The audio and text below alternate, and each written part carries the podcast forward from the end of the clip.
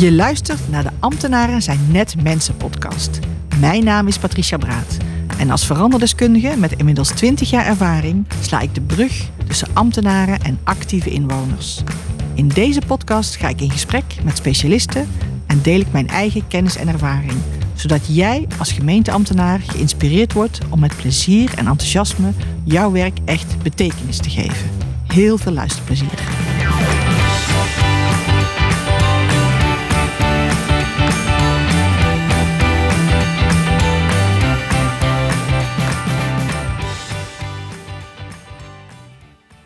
Welkom bij de podcast Ambtenaren zijn net mensen.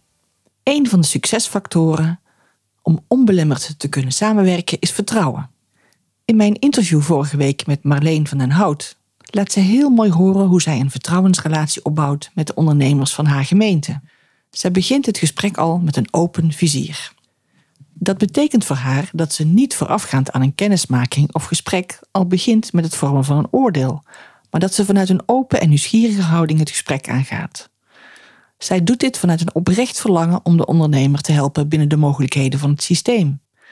En dit merken haar gesprekspartners in de praktijk. Jullie kunnen je allemaal wel voorstellen dat dit een heel ander gesprek geeft dan wanneer ze al met een gevormd oordeel het gesprek zou aangaan.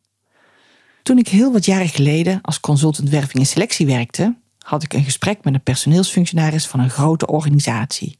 Mijn collega's vonden het geweldig dat dit was gelukt, want hij stond bekend als een moeilijk benaderbare man. Nadat we de eerste verkennende opmerkingen naar elkaar hadden gemaakt, vertelde de man dat hij in de loop van de jaren zeer goede mensenkennis had opgebouwd. Toen ik hem vroeg waar dat uit bleek, vertelde hij met droge ogen dat hij binnen drie seconden wist of een sollicitant geschikt was voor een vacature of niet. Toen ik enigszins verbaasd reageerde, begon hij een uiteenzetting te geven van zijn indruk van mij, waar uiteraard helemaal niets van klopte. Ik ben opgestaan, heb hem een hand gegeven en gezegd dat ik graag afzag van verdere samenwerking, omdat ik totaal geen vertrouwen had in zijn manier van beoordelen. En daarna ben ik zijn kantoor uitgelopen.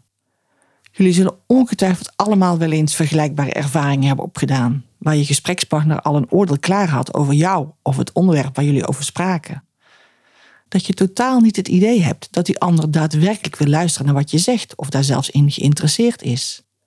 Dat je je mogelijk zelfs beledigd voelde over wat hij over jou zei. En zelfs als iemand zijn of haar oordeel niet echt uitspreekt, je weet feilloos wanneer je met iemand moet samenwerken die geen vertrouwen heeft in jouw capaciteiten of zichzelf veel beter vindt. En ik weet niet hoe het met jullie is, maar voor mij is er dan geen sprake van echte samenwerking en trek ik liever de stekker eruit. Vertrouwen hebben in de ander is essentieel voor een goede samenwerking. Maar wat versta je onder vertrouwen? Ik heb bijvoorbeeld een positief mensbeeld zonder dat het tegendeel wordt bewezen, ga ik er altijd vanuit dat de ander het goed bedoelt. Dat is uiteraard helpend om zo te denken en ik moet zeggen dat ik zelden teleurgesteld word in mensen. Helaas wordt er binnen de overheid steeds meer uitgegaan van wantrouwen en wordt het ambtelijk apparaat vooral gestuurd op controle en sturing.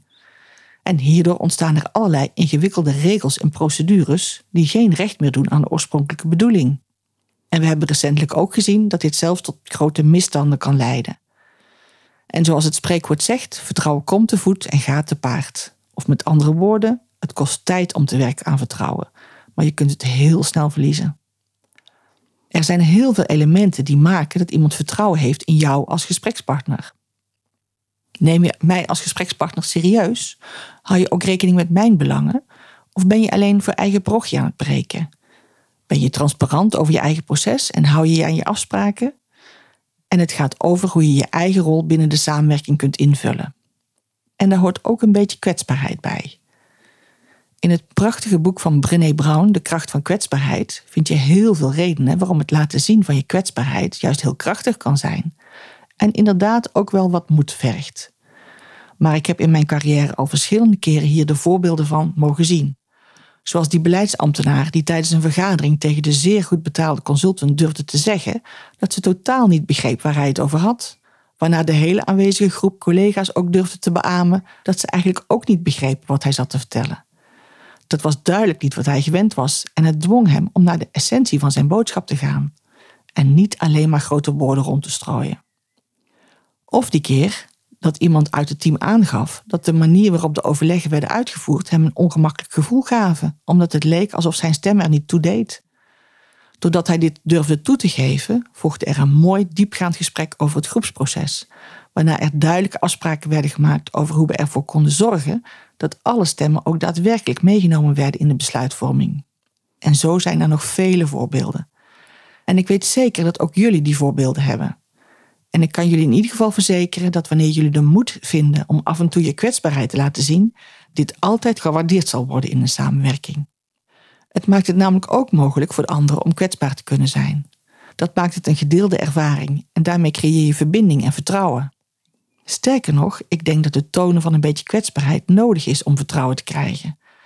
En als iemand steeds maar blijft roepen dat hij of zij het allemaal zo goed weet en jou het idee geeft minder te zijn, zou jij dan in staat zijn om zelf je kwetsbaarheid te tonen of om verbinding met die ander te voelen? En ook daar zie ik vaak dat het misgaat wanneer er bijvoorbeeld sprake is van een samenwerking tussen professionals en actieve inwoners of vrijwilligers. Uiteraard brengt een professional over het algemeen een bepaalde expertise in.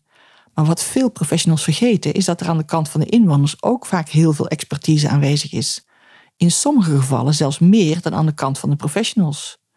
Bovendien zitten de actieve inwoners zo dicht op het vraagstuk en zijn ze er zo mee betrokken dat ze zich echt in het vraagstuk kunnen vastbijten. Daardoor bouwen ze veel kennis op en investeren ze heel veel in het bedenken van mogelijke oplossingen.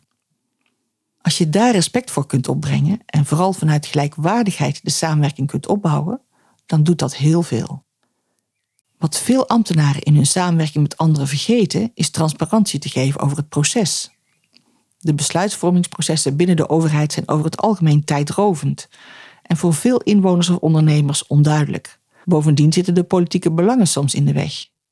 Als je vanaf het begin duidelijk bent over wat je kunt realiseren binnen het proces en waar er mogelijke hobbels kunnen komen, dan hebben mensen daar begrip voor.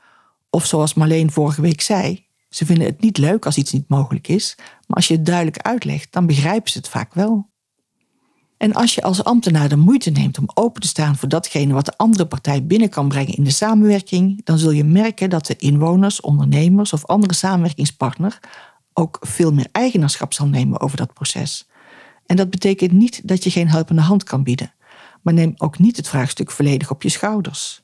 Ik zie in de praktijk vaak twee uitersten. Of de ambtenaar of professional geeft aan dat het vooral de inwoners moeten zijn die actie moeten gaan nemen, omdat het tenslotte hun initiatief is. Of het vraagstuk wordt volledig overgenomen, omdat men de behoefte heeft om te willen helpen. Waarop de inwoners achterover gaan leunen en verwachten dat de ambtenaar de volgende keer met de oplossing gaat komen. Geen recept voor succes dus. Ik heb ooit in het begin van mijn carrière een manager gehad die wanneer ik met een probleem bij hem kwam, stevig het antwoord gaf: Wat zou je zelf willen doen?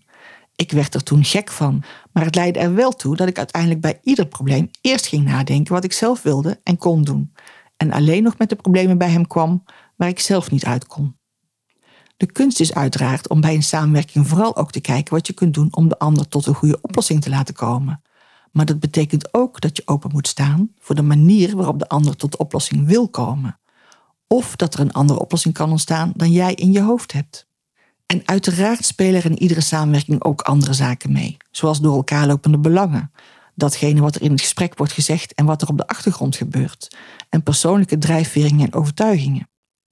Maar samenwerken betekent voor mij in de basis het aangaan van een verbinding, gezamenlijk naar oplossingen en vraagstukken kijken en uiteindelijk samen tot de juiste oplossing komen binnen de mogelijkheden die er zijn.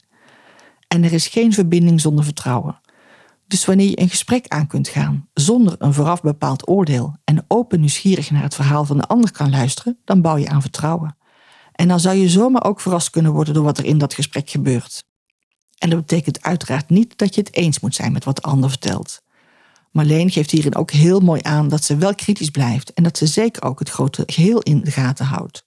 Als ambtenaar is het haar taak om het maatschappelijk belang in de gaten te houden. Maar het is ook haar ervaring dat er binnen een samenwerking vaak veel meer mogelijk is dan in eerste instantie wordt gedacht. Dus ga een samenwerking met een open vizier aan, schuif je professionaliteit even naar de achtergrond en laat je kwetsbaarheid inzien. Veel succes en tot de volgende podcast. Dit was weer een aflevering van de podcast Ambtenaren zijn net mensen. Heel erg bedankt voor het luisteren. Je kunt je abonneren op de podcast via je favoriete podcast-app. zoals bijvoorbeeld Apple Podcast of Spotify. Was het een interessante aflevering voor je? Laat dan een review achter op iTunes of deel de podcast met een collega. Heb je vragen naar aanleiding van de podcast? Neem dan gerust contact met mij op. Tot de volgende podcastaflevering.